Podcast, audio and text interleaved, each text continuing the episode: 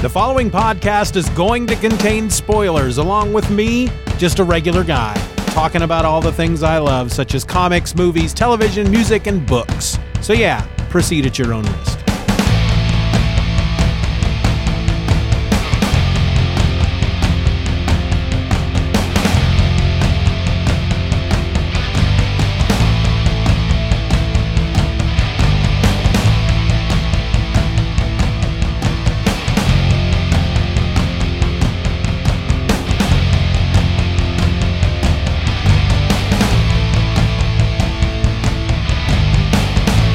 Welcome to another episode of Just Another Fanboy. I'm your host, Steven, and I have a comic to talk about today. Surprise, surprise! We're talking about Superman issue number two from February of 1987.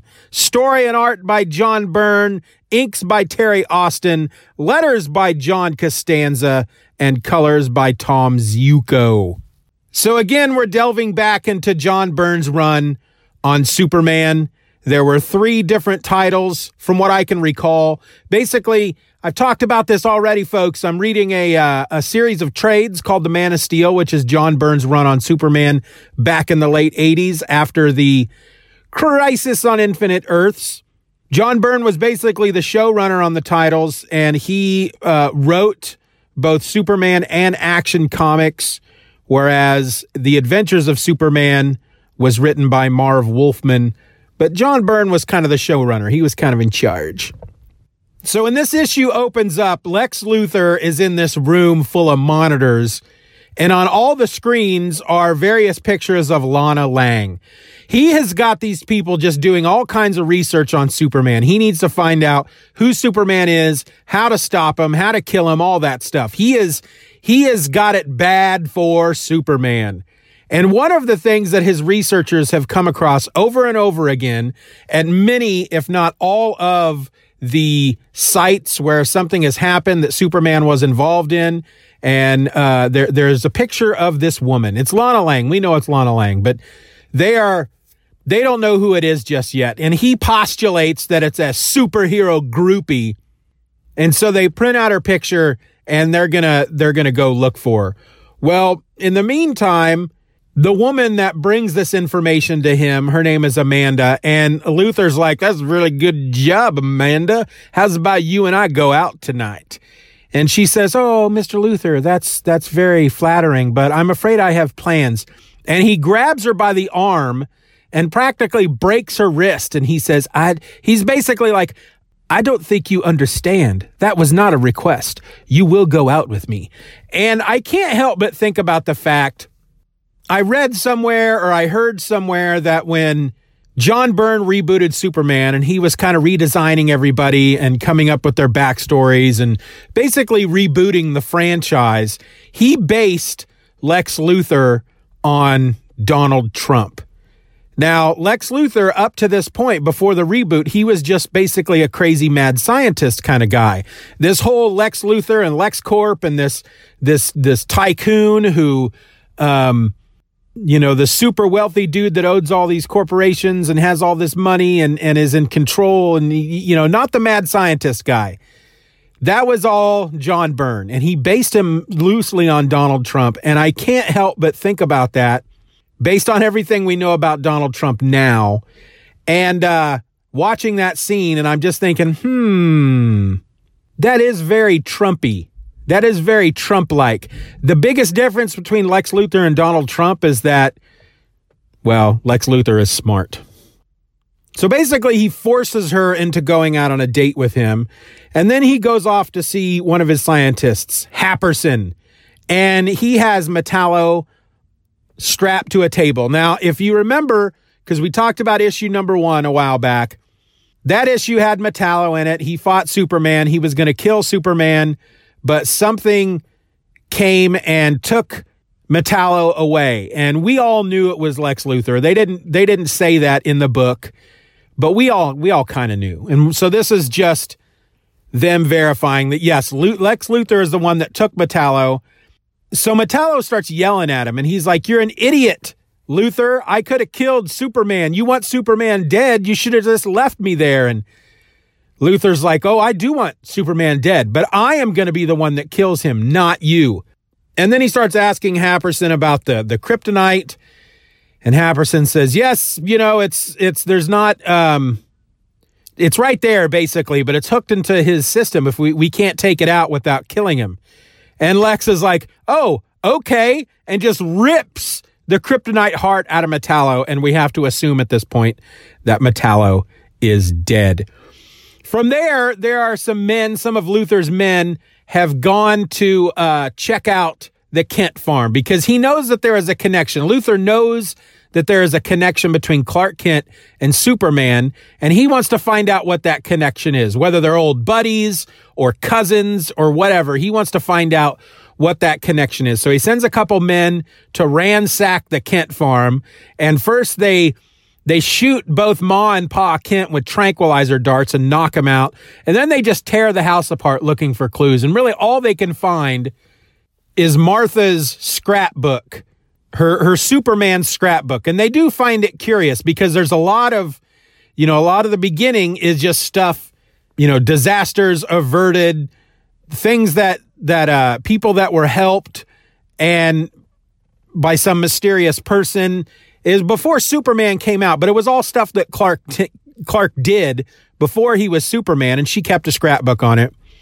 So they take the scrapbook and they're leaving, and here comes Lana Lang walking up the sidewalk, and she says, "What are you, What are you two doing? Why do you have Jonathan and Martha's stuff?" And so then they shoot her with the tranquilizer dart, and the two guys basically they realize they kind of come to this conclusion that they don't have any kill orders. They're not supposed to kill anybody but they can't leave her behind because she saw them. The, the Kents didn't see them. They shot them from behind, but she saw their faces. And so they decide to take her with them. So Luthor's on his date with Amanda, and she's feeling very uncomfortable, of course, because she's being forced to have dinner with him. And he learns during the date, he gets a call and he learns that the two guys have kidnapped Lana Lang. And Luthor's very upset he has to go deal with this. He basically states that these two guys are going to have to die. Well, when he goes to goes to where she's being kept and he sees her through the through the the the mirror, you know, the one-way mirror, whatever you call it. He realizes that it's it's the woman from all the pictures. So now he's he's super pleased. And he gives these two guys a bonus. And so they're going to interrogate Lana, but a doctor, one of their one of his doctors is there and she says that it's not going to be as easy as he thinks because she had a very bad allergic reaction to the tranquilizer dart. She has no tolerance for drugs, and so they're not going to be able to give her any truth serum without killing her. And Luthor's basically like, well, we have other ways of making them talk. and if he had a mustache, he would have twisted it. So then we go to Superman. He's flying around Metropolis and he notices that a drone is following him. And it's like this little ball with a camera in the middle of it, like a tiny Death Star. And it's following him around. And he he tries to get away from it and it stays with him and he tries to grab it, but it it it has proximity sensors, so anytime he gets close to it, it it darts away. So he's not able to grab it. He's not fast enough. Superman is not fast enough to grab this drone. Isn't that crazy? Superman is not fast enough. So that I guess that almost might tell you because I know that one of the things that John Byrne did was he depowered Superman a bit when he took over. Superman wasn't the godlike character that he is now or that he was before. So the fact that Superman isn't fast enough to catch this thing, then to me, that answers the question who's faster at this point in time? Who's faster, the Flash or Superman? Well, I, I guarantee you the Flash would have been able to grab that thing. So Superman's flying around, making it follow him, and he sees he he sees a guy down on the street with a big bunch of balloons that he's selling, and he realizes this is the key. This is what he needs, and he's thinking to himself that it's a good thing that he keeps some money in his hollow belt buckle for just such an emergency. And he flies down and he buys this guy's balloons and then he just lets him go. And basically, right in the middle, the, the drone is right in the middle of him. And the proximity sensors can't get a hold of what's going on because there's balloons all around it. And that allows Superman to fly in and grab it. And then it explodes like big time And had he been had he not been above the the city line, above all the buildings, some serious damage would have been done. But now he feels safe to go back to his apartment and he he flies back to his apartment building and he he he comes in through a window into the hallway outside of his apartment and notices that there are a track of bloody footprints coming from the elevator leading to his apartment. And he opens the door, and inside his apartment is Lana Lang, and she is just beat to crap. She's bloody, she's bruised, and she tells him that that she found these two guys at his parents' house, and they shot her. And when she woke up, they were asking questions about him, and they beat her up, and she wouldn't answer the questions. And he's kind of he tells her, "Oh, you you should have told them everything you knew. You're not worth my secret." You didn't have to. Do, and she says, no, no, I, they can't know about you. And so he backtracks. She, she basically, um, she escaped from a warehouse. So they moved her to this warehouse. That's where she she escaped from, and we find out she was let go. It was all part of the plan to lure Superman to this warehouse. And the two guys that he had given a bonus to are there. And when Superman flies in, the whole place explodes. And so then Luthor is back home. He's uh it's the next morning. He um I mean the morning that this happens, he's he's standing around his his palatial apartment building estate thing and he's in his robe and Amanda is there as well and she's in a robe. She spent the night, so I'm assuming uh not her choice. Not her choice. So the building explodes Luthor is now back at his his office and Superman comes bursting in, just smashes the doors open and he's yelling at him, "Luthor, I know you're behind this." And Superman is under the impression at this point that because Lana was taken, he assumes that his mom and dad were taken as well. And he says, "What have you done with the Kents?" blah blah blah and all this stuff and he starts approaching the desk and he suddenly becomes very weak and Luthor's like, Oh, what's wrong, Superman? Feeling weak? Feeling dizzy? And he holds up his hand and he's wearing a ring. Looks like a class ring.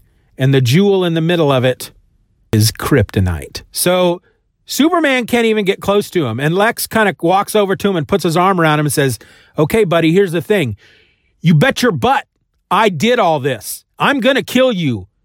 I'm not going to do it now but I will do it. And you can't prove that I've done anything. And frankly, you can't do anything to me because I have this kryptonite ring. So get out. So Superman leaves and he flies Lana back to the Kent farm. And he's very he's very sad. He doesn't know where his mom and dad are, and he's trying to figure out what his next move is. Well, his mom and dad are there. They were never taken. They were they just were left there unconscious.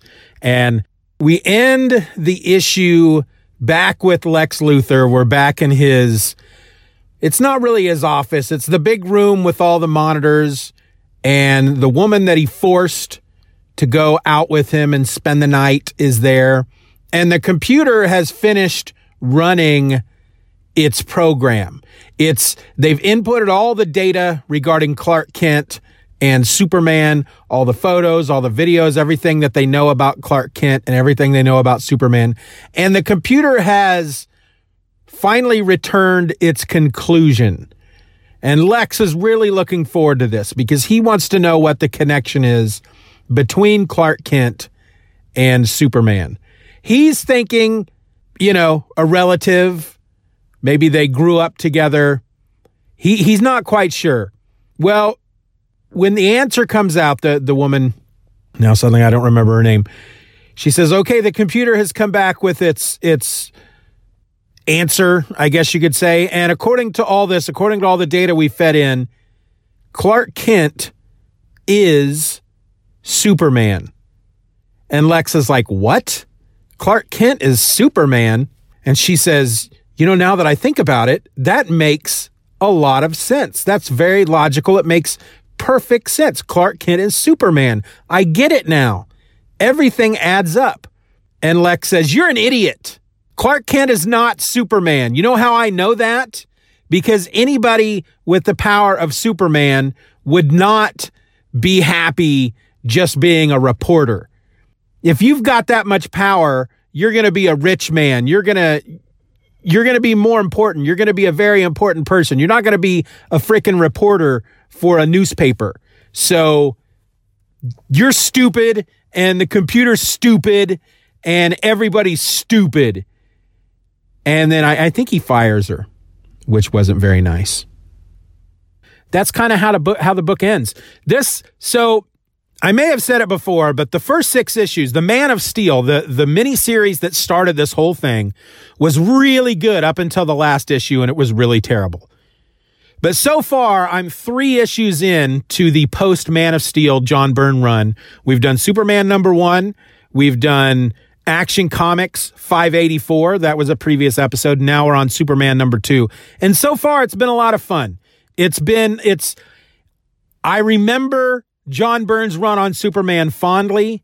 And when I read Man of Steel, I was reading it going, yeah, my I, I remember this fondly and my memory was not wrong. This is so much fun. I get to the last issue and I thought, wow, this was terrible. What what was I thinking? Why is my memory so fond of these books? And I almost didn't continue, but I'd already bought I'd, blah, blah, blah, I had already bought the second trade. Man of Steel is the first trade, and now I'm in the second trade. So I'd already bought it, started reading it, and so far I'm really enjoying this stuff. So much more than that last issue of Man of Steel. But if you remember my episode about Action Comics 584, there was a panel in that book. That was the last panel of the book. And I talked about how it was a very narrow, it was a wide panel, but it was very narrow. It took out took up maybe an eighth even less of the page.